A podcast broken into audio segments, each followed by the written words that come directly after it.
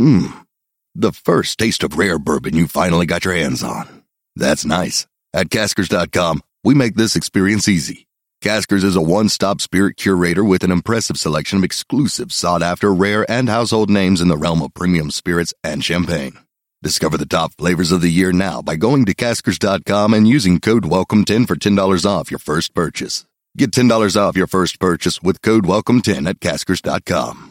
This is the Overtime Podcast Network. Welcome to a Turn on the Jets digital special presentation. My name is Scott Mason. You can follow me on Twitter at Play Like a Jet. One, we're going to talk to Joe Blewett again to go through the rest of the prospects as we get ready for the NFL draft later tonight. Oh my goodness, I cannot believe it. We are this close to the NFL draft. So last check of all these prospects that we haven't reviewed yet. Joe Blewett went through their film. We heard from him about some of the prospects yesterday. We'll get to the rest of them today, starting with the offensive line. But before that, there is some news, including some practice activities over at Florham Park. And so for that, we bring in our man on the scene who is the owner, the operator, the lead reporter, the whole shebang over at jetsinsider.com. And of course, above all of that, a very big deal, Mr. Chris Nimbley. Chris, what's going on, man? Uh, much trying trying to breathe without taking in all this smoke, all, all the smoke flying around everywhere. I'm trying not to choke on it. Oh my goodness, so much smoke, and we will get to that in a bit. But before we do, why don't you talk about what happened at Florham Park today? Well, it was you know a lot similar to yesterday, which is to say not too much. Um, it was the same same deal where they brought out the offense to work and they did a lot of light works. You, you know, there was a little bit of uh, you know some passing plays and this and that, but they weren't going up against anybody. And then the special teams came on work by themselves, and the defense came on work by themselves, and it wasn't really you know it was light drills that it, it, there really wasn't much to talk about the the one thing is I during the offensive portion, the offensive line was set off was set off to the side, and I just sitting there uh, listening to Frank Pollack, the offensive line coach.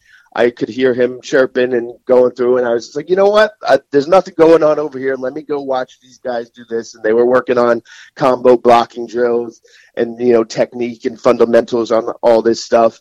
And I'm not allowed to report, you know, exactly things that are said from on the field between coaches and players.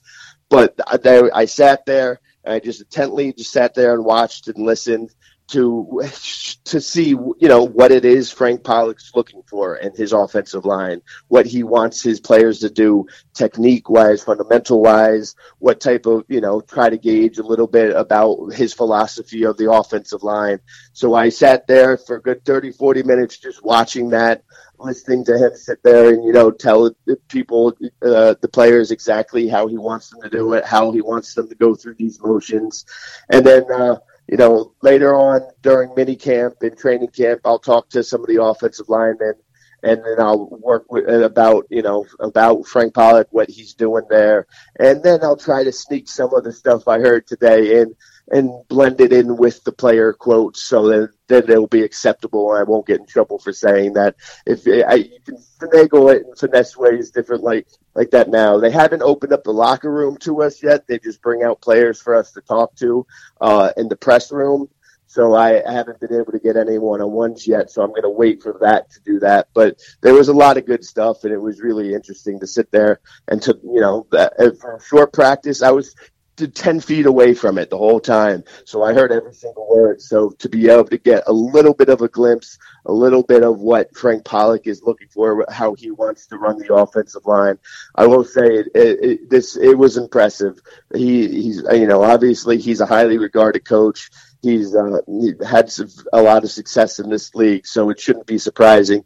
But he definitely had, uh, you know, it was impressive to hear what he was saying. The players were listening to him. The players were taking what he was giving them and going with it. And he seemed pleased. The players seemed pleased. It was it was definitely interesting definitely something that Jets fans will be excited about because the offensive line is not expected to be one of the strengths of this team. But what a lot of people were pointing to was Frank Pollack's record and thinking that he might be able to do something with some of the guys that have underachieved a little bit or need development. So the fact that you were able to get that much out of what Pollack was saying means that these guys that are professional offensive linemen, you would think probably got quite a bit out of it. Yeah, absolutely. And I was just telling you uh, before we started this that you know, one of the things I'm going to be looking to do uh, when uh, training camp starts, specifically talk to Brian Winters because this is his fifth offensive coordinator since he's been here. Um, you know, how many different offensive line coaches he had to work with, and I'm always fascinated by having that many different coaches, especially with something like on the offensive line, different techniques that coaches want you to do, is just how many times he had a new coach who basically was telling him stuff that was completely different than his last coach, and uh, how to try to keep that straight in his head. So once training camp comes around, or at least mini camp, I might be able to get that done. I'll definitely have a, a nice story on that. It's just you know little things like that that can take you into a you know, a little bit inside look at some of the ins and outs that fans don't really think about. And no one should blame the fans for not thinking about it, but it's, you know, a, a little bit of the how the sausage gets made type of thing. And, and there's so much more to all this stuff than people really think. While sports can bring us so much joy, it can also bring us a lot of unwanted stress. And that stress can make it difficult to concentrate, relax, and get decent sleep. Sunday Scaries was launched in 2017 by two best friends and business partners, Bo Schmidt and Mike Sill. They operated a full service bar with 50 employees and were always exhausted. They tried all kinds of products, but they didn't work. Then they started experimenting with CBD. They loved the effects and regained control of their days and nights, but they wanted better CBD products. So what they did for themselves was specially formulate CBD gummies with vitamins D3 and B12 that were super consumable, easy to take on the go, and effective. Long story short, their specially formulated CBD products and vitamins helped relieve the overwhelming angst they felt on a daily basis. So in July 2017, they named the company Sunday Scaries and began sharing their products with friends and launched their online store at sundayscaries.com. With tens of thousands of customers, monthly subscribers, and a 100% money back guarantee, Sunday Scaries has always been on a mission to transform a worrisome nation into a chill one. And right now, we have a bonus for you. Get 25% off all products at sundayscaries.com when you use the code OVERTIME. Again, 25% off all products at sundayscaries.com when you use the code OVERTIME.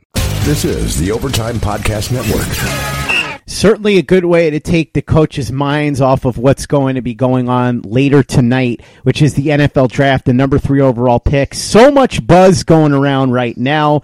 There's all kinds of chatter about what the Jets might do if they stay at number three. There's chatter about some moves that could happen in terms of trades. So let's get into that, Chris. The first thing is Mike Freeman from Bleacher Report reporting this, and a couple of others have said the same thing that the San Francisco 49ers love Quinnen Williams and thus would pick him at number two, leaving Nick Bosa for the Jets. I will say again, as I always say, but I just want to throw this out there so that for anybody that hasn't heard me say it before, you can hear me say it now.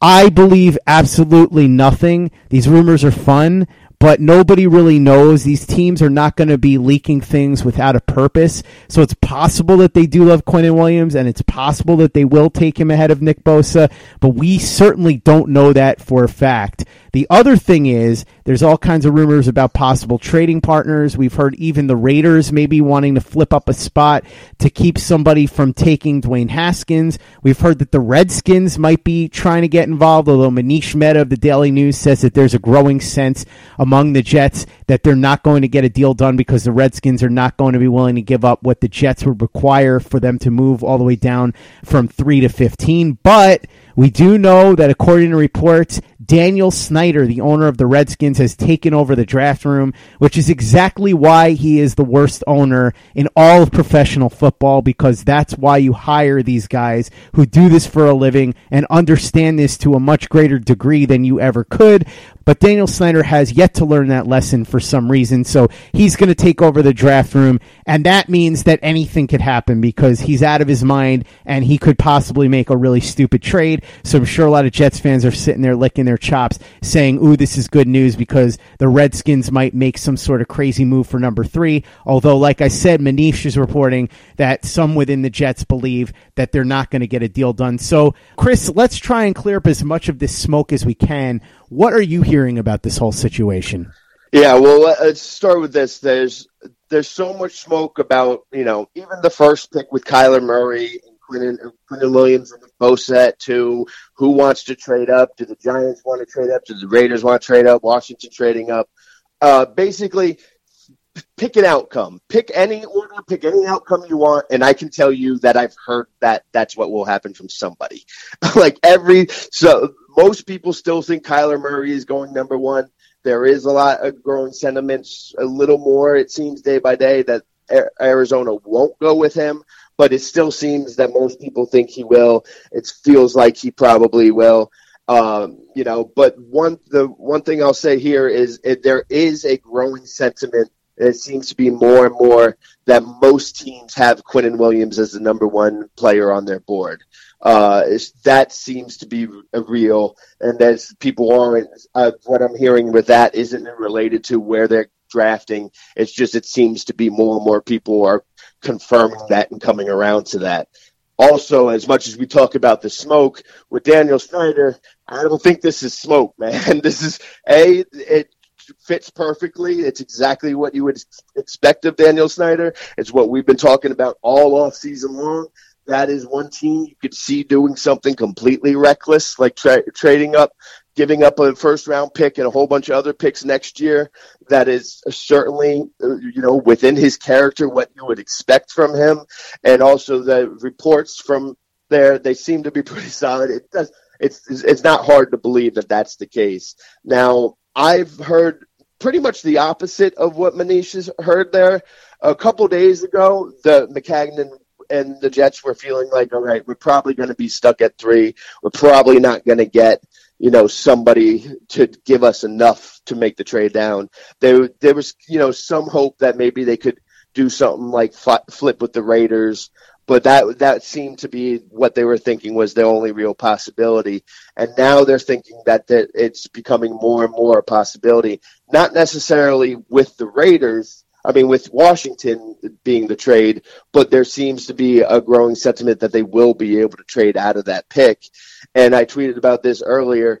There's so much smoke going on, but right now, who knows what team, what quarterbacks, what teams willing to trade up and how far and how much they're willing to trade up, but it doesn't really matter. There's so much smoke going on right now, and that you know is or is the Giants going to be scared that Washington might jump them? Would is, so would they? Do they really want either Haskins or Daniel Jones? And do they feel the need that they might have in order to get them?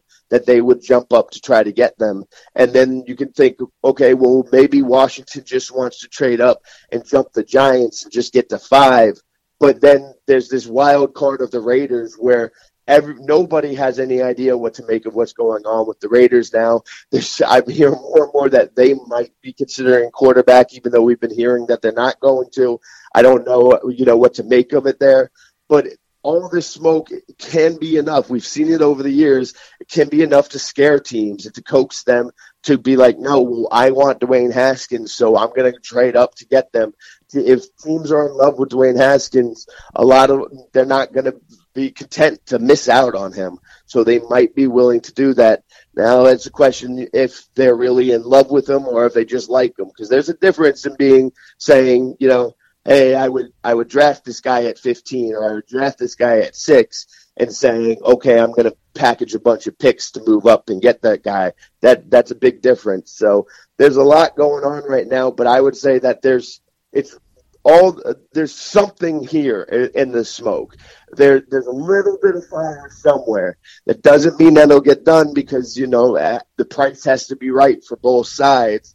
But there the chances that the Jets will be able to trade out of this have definitely increased in the last couple days. Hey guys, this is Greg Peterson, host of the podcast Hoopin' with Hoops. Despite the fact that college basketball is in the off season, it's never too early to get a jump start on taking a look at these teams because there is now 357 of them for the upcoming 2020-2021 college basketball season. I'm going to give you guys a deep dive on every last one of them, keep up with all the transfers in college basketball, and so much more. You are able to subscribe to Hoopin' with Hoops on Apple Podcasts, Google Play, Spotify, Stitcher, Stitcher, TuneIn, or wherever you get your podcasts. This is the Overtime Podcast Network. I should note that Dianna Russini from ESPN is saying it's clear there are many in the Redskins organization on the coaching staff and scouting staff who do not want to take a quarterback in the first round, yeah. but this decision is not up to them. So while leaks will continue, nothing is likely to change unless someone can change the owner's mind. Again, this is a perfect example of why Daniel Snyder is a complete buffoon. And for what anybody wants to say about what Woody Johnson has done as owner of the Jets, I've said this many times. Yeah. Be very glad that it's not Daniel Snyder. I'm not going to get into this now, but I don't think Woody Johnson's anywhere near as bad of an owner as a lot of people make close. him out to be. So, man, that is just absolutely incredible that a guy who doesn't really know anything about football is going to try to override all the people that he hired to make the important football decisions. We'll see how that pans out. I will say, Chris, it's really interesting to me that according to all these reports, so many of these teams think Quinnen Williams is the best player in the draft. I mean, who would possibly agree with that? I don't know. I, I haven't heard that take anywhere before. I can't imagine that it would be dumb enough to say something like that. I would imagine, and we're going to find out just hours from now what's going to happen. But if Quinnen Williams does go number two, man, you would have to bowl over Mike Maccagnan to get him to not take Nick Bosa, wouldn't you? Yeah, I think so. I think if I think both of them, either way, honestly, that uh, you know, the, I know the Jets love Quinnen Williams. And also, just to add to this, I know uh, Connor Hughes has reported this, but, you know, that Oliver stuff that we heard over the last couple of days, that was definitely smoke. Uh, they uh, what Connor said is that the uh, the they they heard that the Raiders love him, so they're trying to mm-hmm. get that around. Uh, so you know, he reported that. That's that's checks out. It makes a whole lot of sense. Uh, but yeah, the, I know that the Jets do love Quinnen Williams. I know that they love Nick Bosa. I don't know which one they love more. So I don't know which one he would be hoping for to, to be there at three if they go. But either way, if one of those guys, and it's unless Kyler Murray doesn't go first, one of those guys is going to be available for him. And you know, we talked about this, you know, a few days ago, a week ago, or whatever, where uh, the possibility of Maccagnan uh, what was Ralph Vacchio had that uh, report about how he's desperate to trade out and he might be willing to settle for just a second. And if if Bosa or Quinnen Williams are on board there, he's not going to settle for just a second. I can't imagine that. You know, maybe if if he did a flip with the Raiders, he could do with just a second, but he's not trading down to six or to 15 with Washington, obviously not there. That's that's the other thing. If he does pull a trade off with Washington, that's going to be relying on Washington giving up a first rounder next year, plus a whole bunch more. You know, a second this year, maybe a third or a fourth, a couple other things. So there's a there's a lot there, but you know, it's going to take a lot for him to pass up on Quinnen Williams or Nick Bosa. They they they're a good fit and they're that much better than the rest of the you know the rest of this draft class, and I don't think they're going to be willing to part with one of those guys so easily. As it should be, Chris. I've said this many times, and I will repeat it one last time on the podcast before the draft actually happens. Barring some sort of crazy offer like you just described, if Nick Bosa or Quinnen Williams is on the board, and if Murray goes first, one of them will be. You're sitting there with a guy that's a blue chip prospect this is a fairly common opinion, so it's not just me saying this. Those two guys are your blue chip prospects. I like Josh Allen a lot, but he's got flaws that need to be fixed. There are other players in this draft that are good, but they've got flaws that need to be fixed. Quinnen Williams and Nick Bosa are well ahead of everybody else. If you have the opportunity to pick one of them, unless somebody bowls you over, stay there, take the player, whether it's Bosa or Williams, and say thank you, football gods, and go about your day. Because as much as everybody wants the Jets to get all these extra picks, and it's nice, when you have a stud sitting right there for you at number three, a guy that, let's be honest, we didn't expect to be there until all of this Kyler Murray stuff started coming out. Take him and be grateful. And that's what I hope the Jets do, barring some sort of crazy trade offer. But we are going to find out just hours from now, Chris, and we will have coverage right after the first round is over. We're going to record and we will post it up. So it'll be up. If you're up late and you can't sleep, you have this nervous energy because you want to hear some draft talk and you want to hear the analysis and you want to hear all the news that's going on behind the scenes because Chris will have some nuggets from his sources on what the process boiled down to, I'm sure. We will have that for you when the first round ends. And if you're somebody that's commuting super early to work, it'll be there for you as well. So we're going to post that up probably sometime after midnight because the first round I would guess is going to end around 11 11:30 so we'll have it posted right after midnight and it'll be there for you if you're looking for draft talk right after the draft is over or really early in the morning when you commute to work. Chris, thanks so much for coming on. Really looking forward to recording with you just hours from now after the first round wraps up. For anybody that wants to follow you on Twitter, get your live reactions or read your big deal work, where can they go ahead and do that? My very big deal work. Get oh, excuse right. me, hold on. Or read your very big deal work. there you go. That's much better. Yeah, much much better. Yeah, you can find me. Uh, our article is up at jetsinsider.com. You can find me on Twitter at C Nimbley and at jetsinsider. We'll have plenty of plenty of stuff on this draft. I'm excited for this process to be over and us to actually start talking about the players that they did pick and what they can bring to the team. Hey guys, Greg Peterson here with the Baseball Betting Podcast. As we know, the MLB season is back in our lives. It's going to be a 60 game sprint unlike anything that we've ever seen before. And I'm going to be giving you picks every single day, seven days a week with Major League Baseball. We're also going to be keeping up with the KBO as well. If you like baseball and you like being able to make some money, subscribe to the Baseball Betting Podcast with Greg Peterson on Apple Podcasts, Google Play, Spotify, Stitcher, TuneIn, or wherever you get your podcasts. This is the Overtime Podcast Network. Chris, this is going to be the end of what seems like a forever process, and I'm looking forward to talking to you about it as soon as the first round wraps up. But if we're going to be watching the first round, we should talk about some of these prospects that the Jets could get if they trade down, or that may even be there later on in the draft because we talked about Jachai Polite yesterday. So we bring in the host of Turn on the Jets Film Room over at Turn on the Jets TV on YouTube, Joe Blewett, as we move over to the offensive line because it's an obvious need for the Jets. They can probably get by with what they have for one season if they have to, but obviously some improvements are in order, not only for 2019, but certainly for the long haul. And there are three guys on this list that you took a look at that could be potential targets if the Jets trade down a little bit. Jawaan Taylor, the offensive tackle from mm-hmm. Florida, Jonah Williams, the offensive tackle from Alabama, and of course, there's whispers that he may switch to center or guard in the NFL. We'll see what happens with that. And the last one is Garrett Bradbury, the center from NC State. Tell me about those three. Yeah, so just so I get this out of the way, in terms of my board, I have Taylor at four. I have Bradbury at five, which I think is probably higher than we're going to see on any other board. Um, but I'll get into him and why I think he's such a good player. Just finished putting him up actually yesterday, and I have Jonah Williams, you know, at number nine. So starting off with, with them, you know, in order. And John is weird. I watched him such a long time ago.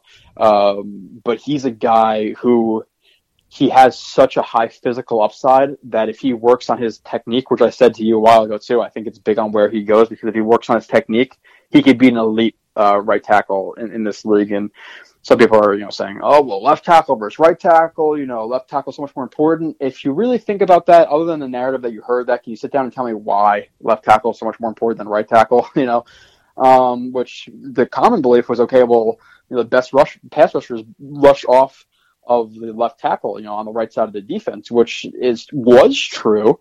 Um, but if you look at like a snap to snap basis, guys like Khalil Mack and Von Miller rush more off the right tackle. So, you know, is it important to have a good right tackle too? Yeah, I think they're pretty much even. I think the only advantage that left tackle has over right tackle in terms of being, you know, more of an important position is you're protecting the blind side more, which is that that's it. But um, it's not it's not like that big of a difference where right tackles do not matter. Right tackles are a very very important position as well. So I think he has the ability to be uh, a very very high end guy. You look at the size he has. Um, his hand strength and grip is is absurd. Where if he gets his hands on you and tight, you were not going anywhere. Uh, versus anybody, I did not see anybody break his hands. Um, when he gets his hands on you, like I said, you're you're done. Um, super smooth athlete. He has a, I think he has a quick uh, pass set where that where that first you know set of his of whether it be his, his kick step or his kick slide or his drive catch is really really fast. He covers a lot of ground with that. You're rarely going to see guys beat him outside, even though he's like 330 pounds. Which, like I said, that combination of size and athleticism plus strength is is really really good. Um, keeps his hips square, has nice fluid hips. He has good recognition of stunts and twist. Um, and I think through contact, he's able to slide his hips into proper position because he has those loose, loose hips. Uh, good movement to the second level. His footwork is solid. He's pretty patient. He, has, he gets low for his size, good flexibility, super competitive um, as well, which you definitely like to see. He does not give up on any, any play. Uh, so I think he has a really, really high ceiling. Um, but when you look at the weaknesses, which he has to, he has to work on these to be a good player. Um, you're going to consistently see his hands shoot from his hips and low and come out wide. And we just talked about that before, Sky. And, and, you know, before we recorded, even while we were recording, we were talking about giving up the chest is a big, big thing. And when you're shooting from the, from the hips and slow and wide, you're giving up your hips because you're shooting wide and you're predictable, you're predictable because your, your hands are coming from, from, uh, your hips and they're slow. So he needs to be more aggressive with his hands. He needs to shoot from tighter, uh, get his hands into the chest or the shoulder pads um, shoot his hands out, you know, more towards, you know, from his pecs out instead of from his waist out and low. So there's that. I think he, he plays, you know, on his toes a little bit too much in pass at the times, um, where you see him get beat inside because he's playing, he's, he plays so hard to get outside that he lets, uh, inside gaps, um, become, you know, an option for for rushers. So I would see a little bit more contain in him play inside out more. I think he plays a little bit too much uh, outside in, but you could fix that. So it's a lot of technique stuff. But if you're talking about you know the ceiling and why I have him so high, like I said, as my number four, um, you know, overall player, it's just the combination of the ability, the loose hips. Uh, the aggressiveness and that hand strength, like I said, is is pretty ridiculous for a guy who's you know 330 pounds or whatever he is. I know he's right around there to be able to move as well as he is or as he does as a right tackle is super intriguing. So um, that is why he's you know so uh, so high at least on my board now. Looking at the next player in Bradbury, who you know people have him anywhere. I would say like the general consensus is like anywhere from like ten to to the twenty type range. Um, I have him as high as five because if you put him in the right scheme, and it is scheme dependent, you can't just pick you know a and, and a lot of people this is why a lot of people have him lower because he's super scheme dependent, but everybody's scheme dependent. You know, for the most part, you're not going to play Ed Oliver in a three-four um, because he's not as good as combo, uh, you know, taking on combo blocks, and he's not as you know big enough for that. He's like strictly a, a four-three defensive tackle, defensive end in my mind. Now, you know, you could play him at three-four he does have some position versatility, but you don't want him two gapping inside a lot. So everybody has their own thing. Like Josh Allen's not a four-three end. You know, it's just everybody has their thing. So if you pick Bradbury and you want him to play in a zone blocking scheme, you know, inside zone um, or outside zone, I would prefer outside zone because when you look at him, uh, you're you're going to see really good technique. You're going to see his run blocking uh, is a strength. The the one of the best things about him is he is elite in terms of quickness. So he's like 306, and I, I don't think any of that 306 pounds is fat. Like he's just a pure athlete where the burst he has off the ball and the ability to reach block and cut off block in, in, a, in a zone uh, blocking type scheme um, is absurd. And the movement he has to the second level, uh, where he's really, really good at even just with his reach blocks, just positioning his hips. So even if he's losing initially, which sometimes he actually needs to gain ground a little bit more to get ground, which basically if there's a guy gapped away or trying to block, you want to give up some ground vertically uh, to gain that gap. Where if you're just trying to cut him off, but you don't take as much uh, ground necessary vertically, he's he's just going to run right past you. So I think he needs to learn that a little bit. Um, but even in those situations, he gets his hands on you and he works really, really hard to get his hips around. And because he's so fluid with those hips and he's so fast and he's such quick feet, he's able to do that quite frequently. But at the NFL level, obviously, you do need to improve those things because better players are going to make plays. You're not going to be able to get your hips around. Uh, but you see the really fluid hips. You see elite speed uh, for for a center, an elite first step for a center, and I don't just throw around elite a lot. Um, so those are some really good things. You also see really really good co- uh, timing on combo blocks, where you know he'll get on the combo block, he'll assist the post man on that combo block. He's either in the second level, at the very last second he'll jump out to the to the backside linebacker, the Mike linebacker to block him, or even on the backside if if you know he's on the backside of a run uh, let's say if it's an inside zone to the left, and you know he's on the combo block on the one technique or the three technique with the uh, left guard. If there's a if there's a blitzing linebacker or safety late, he has such good recognition to to to just push off of that three technique and block the um, blitzer, like I said, whoever it may be at the last second. So really, really good awareness, elite speed, elite quickness. Um, I think technically he's pretty refined. There's some a couple things that I would like to see him, you know, improve on, and there's some things that he really can't. Uh, the the strength, you know, can he improve maybe a little bit? Uh, arm length is not great. His height weight combo is not great. Uh, because of that height weight combo and, and the strength, his anchor is not really great. Uh, because of that length, you know, you see sometimes that he's he's going to get caught in the chest because, um, you know, he doesn't have the arm length to reach them first. Uh, there's some technique work, but you know, for the most part, it's pretty consistent. The technique you, would like to see a little bit less of the upper body body lean that he has, where he's leaning a little bit too much um, into his pass blocks, where you could see like a push pull, you know, beat him because he is off balance, and even in the second level, or sometimes where he comes in a little bit too uncontrolled. If he has like too big of a gap, like listen, tumble block, he's going to get to you every time if there's a close ground. But if he's just pulling immediately to the to the second level or getting to the second level immediately, you see him sometimes like overrun himself because he's too fast. so uh, a little bit of technique work he needs. Um, but overall, I just I just think the the athleticism that he has plus the um, overall you know general technique, I, I think he's pretty good. He can work on a lot of things. He's just such an interesting athlete where he looks like he's a he's a tight end playing um, center. He's he's really that athletic. I, I would take him I don't know what his 40 time was or his like his 10 yard split or anything like that, but I'm going to guess it was pretty damn high because he was super, super interesting. Um, now the next guy, uh, being Jonah Williams, um, who is number nine on my board. He's a guy who kind of like Ferrell started off really, really high um, on a lot of people's boards. I watched him, and I remember this is a guy where I said like you know hot takes. Like I don't have him as high as people who think he's a third overall pick, and you know we probably have text from three months ago saying this. So I had this, I had these um, you know, documents before, you know, people started to move him because I, I just did not think he was great. Um, now I think he's good where, you know, I think he covers a lot of ground on his first step of his kick slide or drive catch. I think his hand placement most of the time is really, really good. He frames rushers well. He stays square. Um, he gets his hands on first. He's pretty quick out of his stance. He plays with a good balance. Um, he has good technique. He has good movement to the second level, fluid hips, aggressiveness, IQ um, the the ability to attack hips, or the, not the ability, but the smartness to attack hips on combo blocks, because a lot of people on combo blocks they attack too high, and it's easier for your upper body to absorb, um, you know, that push than it is for your hips, because you want to attack their base and their center of gravity, which is the hips and the legs. So if you can attack one thing, you want to attack those, not the upper body. Where if you have a flexible upper body, you know, and you're pushing me and I have a good base, I can just absorb that with my upper body, then you know, snap back. Or if you're attacking my legs and you push my legs, I, I you know, I can't anchor down versus that. So he has those those smarts to do that. Um, he's good at assessing offensive guards. You know, good hip positioning, body positioning on backside blocks, seals, reaches, etc. Um, he also has a good stance that I'd like to see. But there's also some things where I saw, you know, from him, uh, especially in the run game, where you know, hearing about him, I thought his technique was going to be super, super clean. Um, you know, throughout his his game.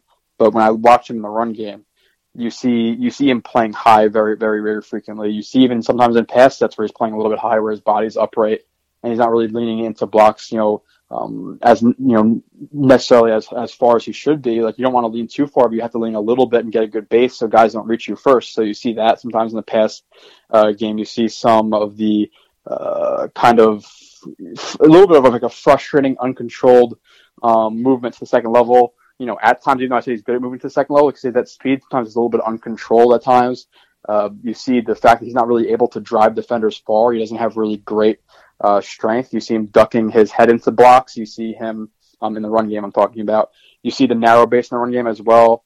You know, you see the bend at the waist. You see the inconsistent anchor. So he has definitely some technical flaws, especially in the run game, a little bit in the pass game. So uh, that's why he's my number number nine overall fit, and I think his best fit, just like Bradbury. Like I think he's more of a strictly type uh, zone type, you know, tackle. And I do see him. I don't know if this is gonna be one of your questions, Scott, um, which you haven't talked. It seems like in 20 minutes I've been talking about these guys, but um, I need to breathe. okay, um, so you know, he's a guy. I don't see him as an interior guy because I talked about with the with the lack of ability to drive outside linebackers, and even middle linebackers at times. I don't think he's necessarily a good fit inside because you know if you're if you're not successfully driving you know outside linebackers and even defensive ends. How do I expect you to drive guys and move guys in the interior? So I see what people are saying, like, "Oh, he's so technically refined, maybe he could do do it," but I don't. I just don't see the necessary strength, um, you know, to play inside. So a lot of people are saying, okay, we'll play him, you know, inside, and he'll be elite, you know, uh, guard or center. But he lacks. He, he he lacks, and it's not length because I think his length, his arms are actually like 33 and one fourth, which isn't bad. It could be a little bit higher than that. But because of how he plays with his with his chest so upright, um, guys get into him first. So, and there is times even in the pass game where he shoots a little bit wide. Typically, it's it's inside, so I'll give it a it's, it's one of his plus traits, but it's not as consistent as you would like to see for somebody who is touted as being elite in terms of his technique. Um, but I just don't think he has the necessary power, you know, inside. So I, I would like to see him left tackle, right tackle in, in his own scheme. This is the Overtime Podcast Network. So you're not necessarily buying the idea that Jonah Williams could come in and automatically become a Pro Bowl center or a Pro Bowl guard. Yeah, no, like I said, it's it's the it's it's the lack of of strength that's really um, you know hurting him there. I think he's aggressive, and you'll see him you know pancake you know uh, some outside linebackers or some uh, safeties, but that's more because of like foot drive. And yeah, you know, a guy who's 300 pounds, 310 pounds, whatever he is, versus 240 pound guys. Going to happen, you know, sometimes. But I just don't think he's consistently enough uh, driving guys and showing really powerful hands enough to handle you know, guys like Mike Pennel or even Steve McLendon inside or even Leonard Williams. I just don't see him having necessary strength to be able to move guys um, really in the run game. And you compare like, okay, well, Bradbury, well, Bradbury seems not very strong, but Bradbury, where compared to Jonah, Jonah's a, a technician in terms of his pass blocking, and some some places in the run game he's pretty good in terms of like combo blocks and picking up blocks and understanding that. Moving to the second level, I think he's a little bit overrated. Um, but Bradbury has that elite athleticism in terms of like speed and, and first steps that Jonah doesn't have. So Jonah, you know, technique is great, uh, but you also, and I know I say technique is the most important thing, which it is, um, but he doesn't have the best technique in the run game, and he also doesn't have the the, the uh, strength to, to win. Where I think you know Bradbury, his strength isn't great either, but he has such elite athleticism and quickness and hips that um, you can make it work with him in an inside zone or an outside zone you know, as a center, where a technician who doesn't have great strength and, and you know just decent speed or decent athleticism on the inside is not necessarily going to beat uh, be able to beat guys who are you know 310, 320, 330, 40 pounds. You know, so I just don't see that fit for him. Um, so I disagree on you know with many draft analysts there. I'd rather just play him at tackle, which I know a lot of people agree with that as well. Um, but there are some who just oh, you know Pro Bowl guard. I don't I don't I don't know where they're getting that from, but you know to each their own. Joe, you rated four pass catchers on your list here, so let's go through them. Three of them are wide receivers, and one of them is a tight end. The wide receivers are N'Keal Harry, as well as Hakeem Butler and DK Metcalf. The tight end is TJ Hockenson, who I really like. I like all four of these guys, but I really like Hockenson a lot. Talk to me about what you found looking at their film. Yeah, uh, so again, to give the order on the board, like you said, it's like I didn't do Murray, I didn't do Hockenson, I didn't do Wilkins, I didn't do you know Jeffrey Simmons, some guys that people consider to be like top twenty players. I just did, you know, from looking at the Jets' needs and the positions that I wanted to to do, and you know, not necessarily what I wanted to do, but the guys who I thought when I started doing this, like who would be like the top twenty guys at positions of need, etc. Um, you know, and, and just overall good players. Like the Jets don't need a defensive tackle apparently, so I, I, shouldn't have done Quinnen Williams either. But uh, um, just in terms of the board, uh, Hockenson's at number six. I have Hakeem Butler above DK Metcalf. Uh, Butler is ten. Uh, Metcalf is eleven. And then I have N'Keal Harry at uh, number 18. So starting off in order again, we'll start off with the tight end um, who is basically he's he's another guy who I think is a super safe type prospect. Like Bosa's really safe, Quinnen's really safe. Um, you know, Hockenson's safe, and I think Bradbury is super super safe. And those are probably the four safest guys um, in the draft. And you know, on the top of mind, at least the guys that I did. And you see Hockenson, you see how smooth he is, you see how clean he is out of breaks, where he he really limits false steps at the top of his routes. He is good at getting off of press. You see the top end speed, which isn't elite, but it's definitely very good. Um, you see the fact that he ran a ton of different routes at Iowa. They didn't just use him up the seam or on you know hitches or curls or screens or whatever. He ran a bunch of different things. Um, he's a guy who is versatile because of his smarts and his athletic ability, where he could play H back, he could play in line, he could play Y flex, he could play X, uh, he could play Z. You could probably play a little bit in the slot even if you wanted to, um, which he's not going to do you know consistently, but you know a time or two a game, I could I could see it. Uh, guy who has great hands um, and the and pass blocking and run blocking, he really you know is is a good technician. Um, at times, uh, um, I think his run blocking is a little bit like I'm a little bit lower on it than some people are, but we'll get into that. Um, but overall, I, I, still think it's pretty good. Um, where he works to reset his hands and and his leverage in both the run game and the pass game.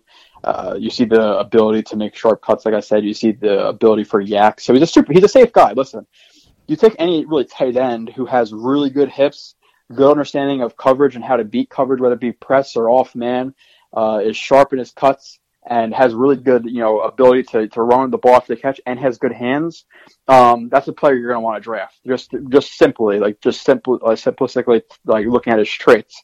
Um, he has, he possesses some more, um, in terms of like his IQ and his lateral quickness and smooth working through traffic and his routes and getting his hips out of breaks, like things like that um, when to look back to the ball, all these things that I noted, but just in terms of like the simple, like, okay, you know, speed, ability to cut, IQ, uh, knows how to beat coverage, and a YAC guy. Like, that's something you're to want to draft, um, you know, in general. And then you, you put that on top of a guy who is capable in the run game and can play so many different positions. That's why he's so, um, you know, high in my board and, and being the number uh, six overall player for me. And, and people who got to understand too, like, and I we just talked about this before the draft or before we started uh, recording, Scott. It's like there's a difference between big board and like big board of players I'd want the the Jets to draft because would I want the Jets to draft T.J. Hockenson, you know, over Ed Oliver or over Brian Burns or even Jonah Williams? No, probably not. But this is more like a big board of like how good are you? How high do I see your ceiling versus how how how uh, low do I see your floor? um, you know, and, and basically how good you are at your position. It's not exactly this is who I would take first, second, third, fourth. You know, it's not like these others are all available. I have to pick of any of them, if you know what I mean. So, um, Hawkins is a really safe guy. Now, in terms of like the weaknesses that I see, I, I think with his with his in the run game, uh, you could see him take some bad angles into the into the uh, you know second level. And I think he's a little bit too aggressive when he should be a little bit more. Uh, he should break down a little bit earlier and and keep his hips square in the second level. Um, I think his size is not fantastic. I think he has a little bit. I think he's a frame to to add um, some muscle to to his frame. He's super like length like lanky. And he looks like he's almost not as he doesn't weigh as much as he does. So I think he could he could add some more weight to that frame to bulk up a little bit to be able to play a little better in the run game and have a little bit more strength because his strength is good in the run game.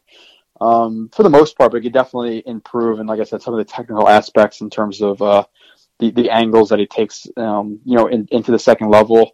Uh, the build, in effect, he comes in high in the second level too. But like I said, I want to see him break down a little bit more, have a good base, square guys up. Instead, he kind of comes in high, and he's going to shoot for where you are. So he's too aggressive. Where you know, let the let the guy come into you. You don't always have to blow a guy, you know, um, you know, over on, on, a on a run block. So he has to learn some of some of those things, uh, the wider base, etc.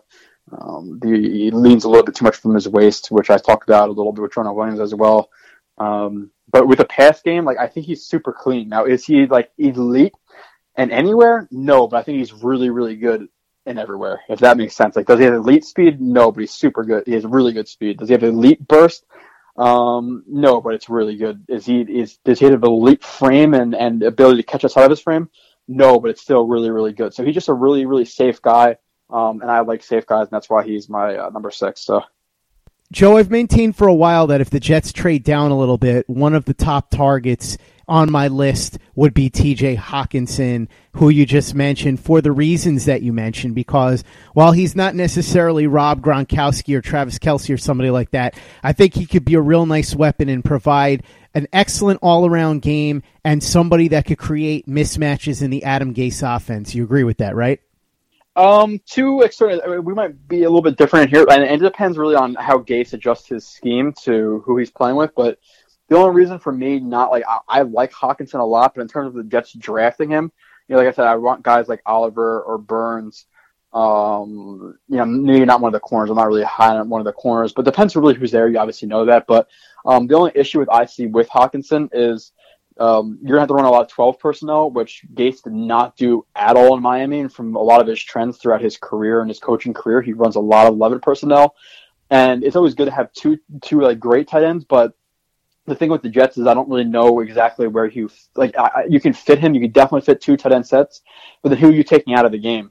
Because you have two tight ends, you know, in the game. You're you're in twelve. You're in 11, uh, twelve personnel instead of eleven. That means one of the receivers has to come off the field. So, you know, you're going to put in Hockenson, but at the same time, if you're putting in Hockenson, then you're you're losing a Robbie Anderson, Crowell, or a Enunwa. So like it's kind of like a give and a take a little bit, where you're adding a great talent, but you're also taking away a pretty good talent to get him on the field. Um, so that's a little bit my dilemma with that. Plus the fact that Adam Gase likes to run a lot of, you know, gun sets, 11 personnel, but everybody split out wide. So, uh, does he necessarily fit in this offense when you already have Herndon? Because you're not going to take Herndon off the field, um, to put in Hockenson unless you're just going to put Herndon on the back burner now. So I don't necessarily know where he fits in the offense to take him so high where like a, a position of, you know, like, like I said, uh, Ed Oliver or, you know, if you want to argue one of the corners over him, I, I can understand it because those are positions where you need a starter. Um, you know, at, at a D tackle, you know, McLendon's good, but you could fit in Oliver, obviously. You know, you can fit in Greedy Williams or uh, Byron Murphy, or even even if you don't like them, but a guy like a Montez Sweat or Clelin Ferrell. So uh, I really, really like the player. He's my number six on my board, but he's a little bit lower on the positions I would draft just because I don't necessarily see the place where he would fit in um, correctly, like I said, without taking um, you know, playing time away from another one of the Jets, uh, you know, very versatile and, and pretty deep uh, weapons group that they have now. So I should clarify. I meant if they were to trade down toward the end of the top 10 or outside of the top 10. It's not something I would do if, say, they traded down with the Giants or anything like that. But I think that in terms of a guy that could be a long term piece, he would be an interesting thought if they were to move down quite a bit. But there are three other pass catchers on this list that could also be legitimate options for the Jets if they were to trade down, probably outside the top 10, although it's possible that one or two of these guys could get some top 10 consideration. I'm talking about N'Keal Harry, DK Metcalf, and Hakeem Butler. What'd you see when you watched their film?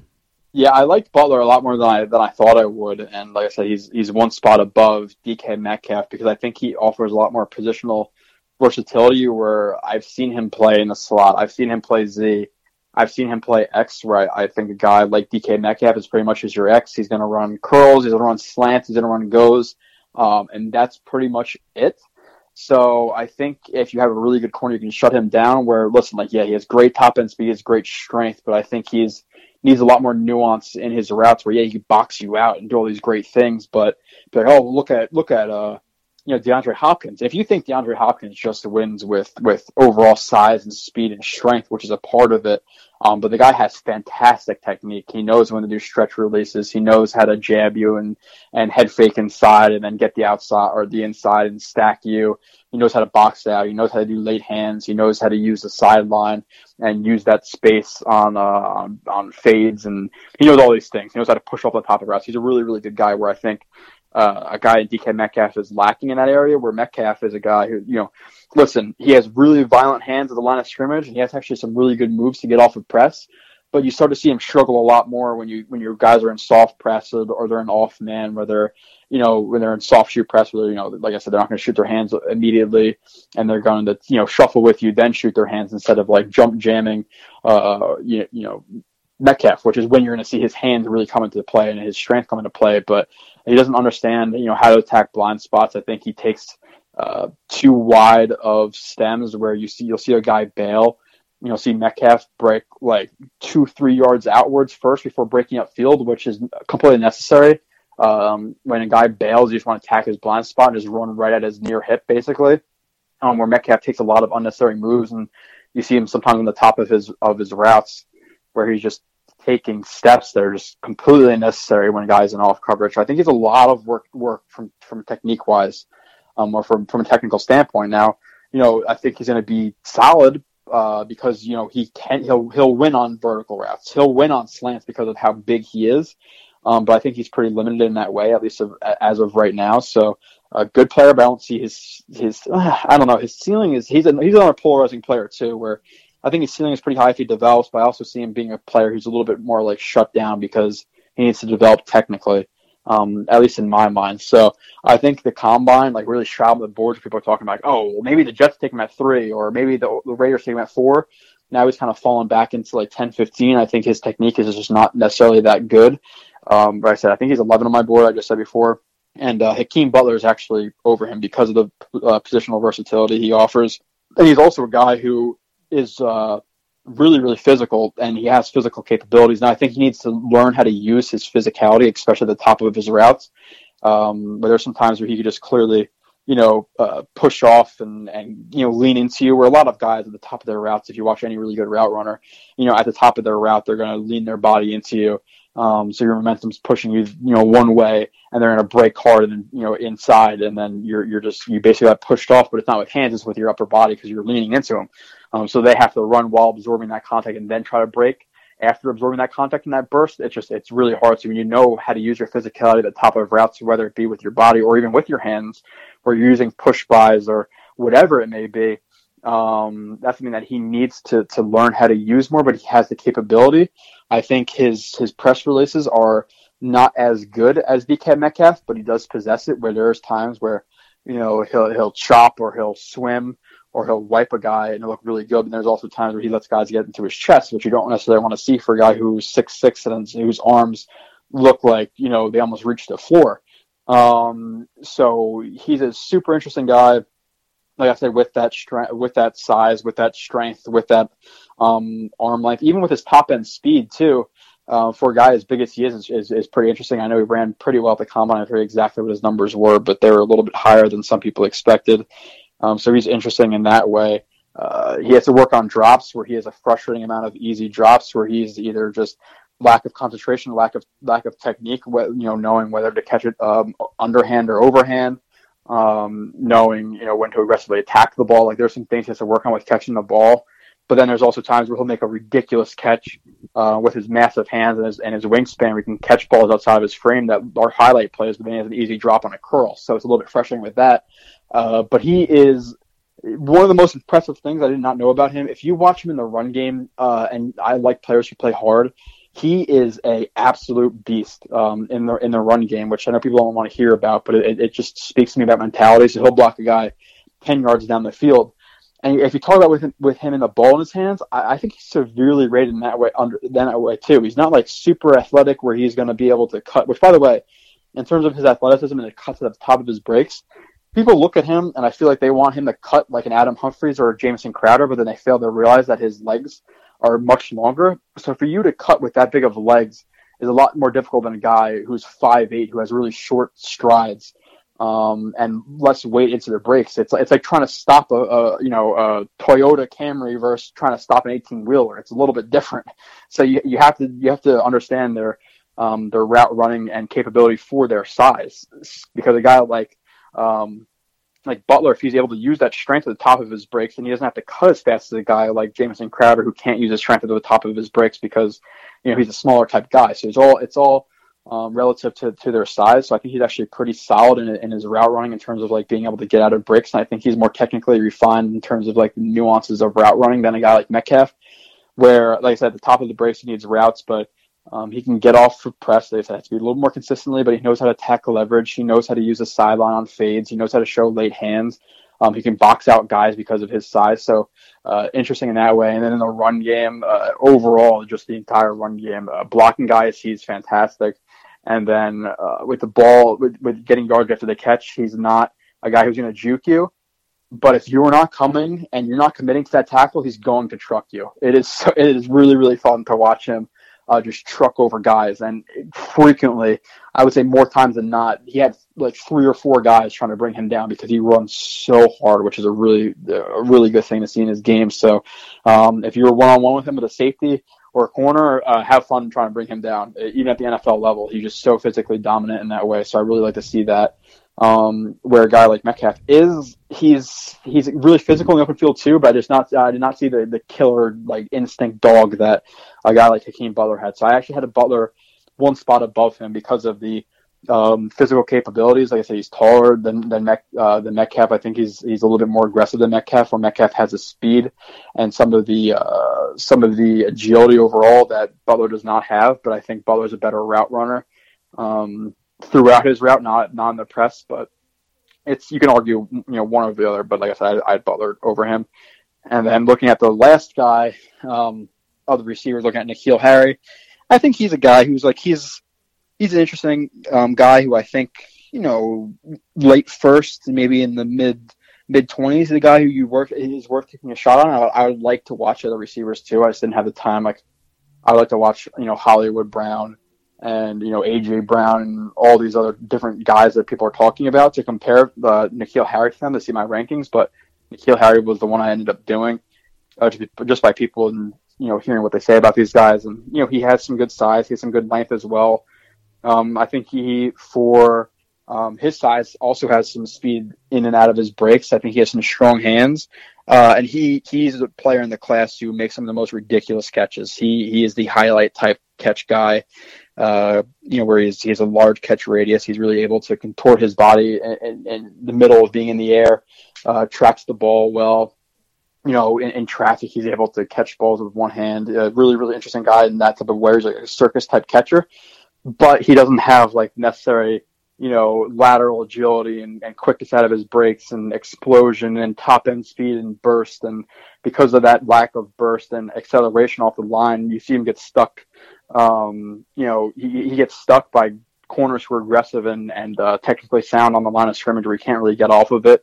Uh, there's some times where he has to work on, you know, high pointing and attacking the ball where like he'll make a couple circus catches and then a couple times he doesn't attack the ball and he'll let the corner um, you know, work through his hips and get a, get a deflection. I think he's a little bit tight in some of those ways. So he's a guy who I think is a little bit limited as an athlete, like overall athleticism, the speed and, and the fluidity that he has.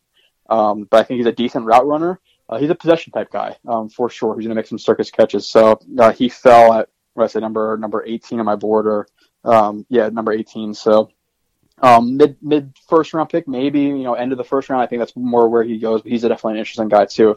Or if you're looking for a possession receiver, I, I think he's a he would be a good fit. Joe, let's wrap up with a position that the Jets definitely need an upgrade at. I'm not sure that they're necessarily going to get a day one starter in this draft unless they trade down. And if they do trade down, two of their targets are potential day one starters if they go the cornerback route. Byron Murphy from Washington, and of course, Greedy Williams. Tell me a little bit about Byron Murphy and Greedy Williams and what you saw from them on tape.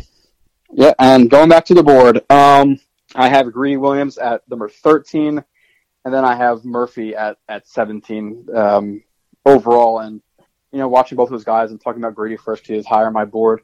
Uh, he has necessary length. He's pretty fluid. I think he has solid top end speed. I think he has some. I think he has pretty good hips, acceleration. Uh, his hands are pretty accurate in, in, his punches. I think he's laterally quick. Um, I think he's good at pressing, and you saw that at LSU. He pressed a little bit. I think he's he's he's done he has a versatility where he could play, you know, in zone, he could play in press.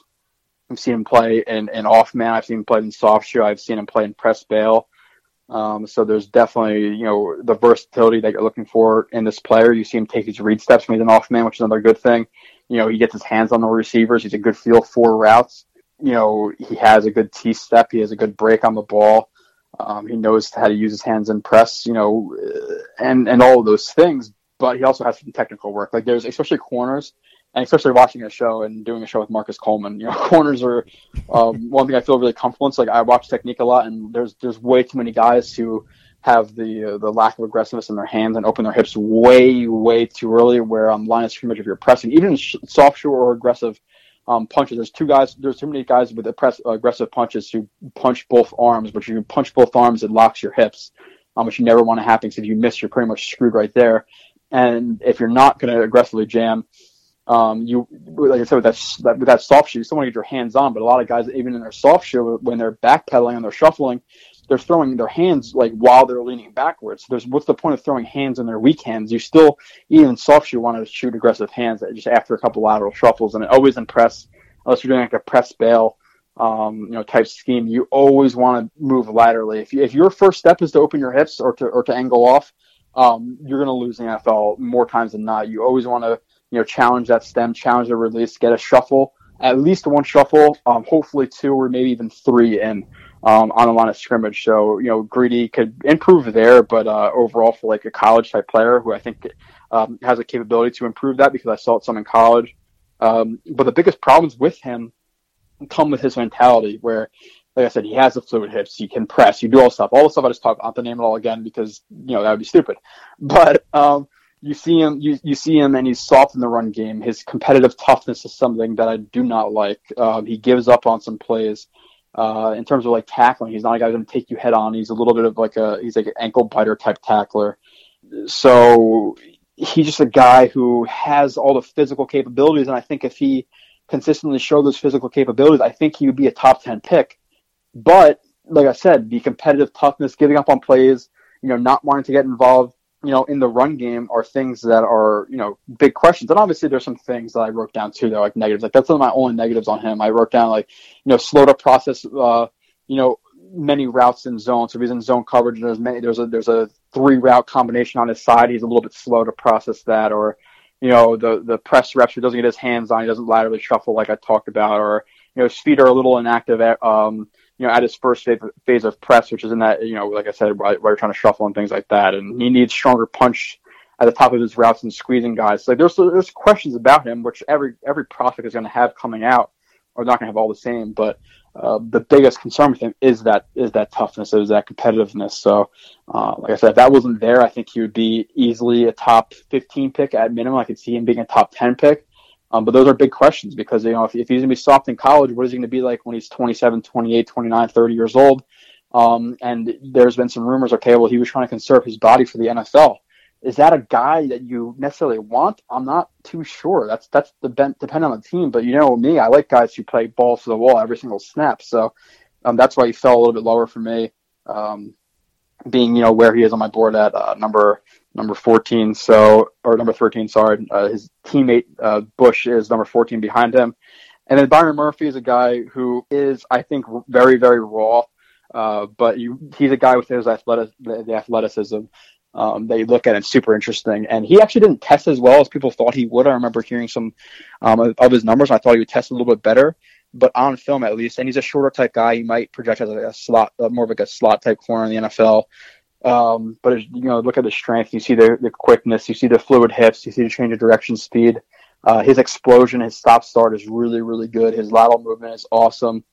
Um, you see the acceleration, the top end speed, all that stuff is, is good. And there's some there's some technical things that are that are pretty good. Uh, the the stride length that he has in you know while playing in, in phase and in uh, guarding routes allows for a quick change of direction. You see the fact that when he does press, which is very rare, um, he keeps his hips square. Uh, you see the patience at the line of scrimmage sometimes. You see the the foot quickness and you know the ability to match vertically, all this stuff. Um, the balance, the the breaks, the hand-eye coordination, the the fact that he plays the ball pretty well, I think.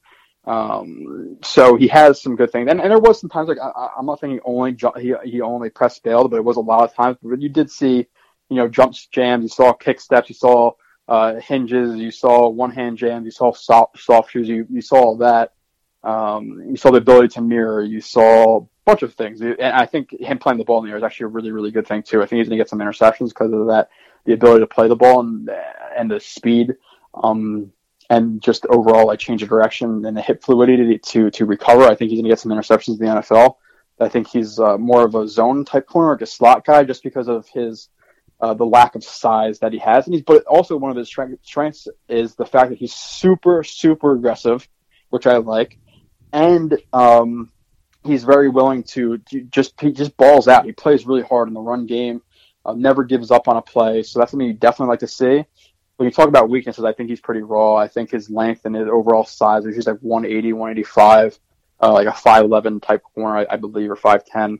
Um, so he's aggressive in the run game, but he's going to be able to make tackles on 220 pound running backs. I'm not too sure. Um, and you're looking at that overall size and strength. You know, he's good at positioning his body and his hips while mirroring and, and running in phase of wide receivers, but is he going to have necessary strength to hold up with guys who are going to be smart at the top of their routes and use their hands and, and use that lean? I'm not too sure. Uh, people always need technique work and press, which I marked down for him um, as well, where he opens his hips up, you know, pretty early. Um, but there's times where I said like his strength was like his ability to keep his hips square when he wants to keep his hips square, but then there's too often where he just he's opening up immediately, where his first step is literally his left foot or his right foot is going automatically backwards, opening up your hips completely to the sideline, which uh, is, is a really bad thing to have, you know, in coverage unless you're hinging or press bailing, which he did a lot. Um, but then there was some times where he's supposed to soft soft shoe or press and he just didn't do it. Um, you see him playing on his heels sometimes. So, you know, overall um, for him, like a quick wrap up is really, really expe- you know exceptional athlete um, in terms of like change of direction, quickness, top end speed. Uh, but his size and his length are going to hurt him, and he needs technique work. So he's a big. I think he's a big boom or bust type guy as well. So and there you have it. The 17 out of 20 prospects that we didn't cover. Of course, we have separate shows for Nick Bosa, Quinnen Williams, and Josh Allen that you can find in our archives. But these are the 17 other players that Joe Blewett extensively looked at on video. And if you want to take a look at his breakdowns of them, you can go ahead and find them on our YouTube channel and on his social media. And Joe, for those that don't know how to access those things, why don't you go ahead and let them know? Must be their first episode.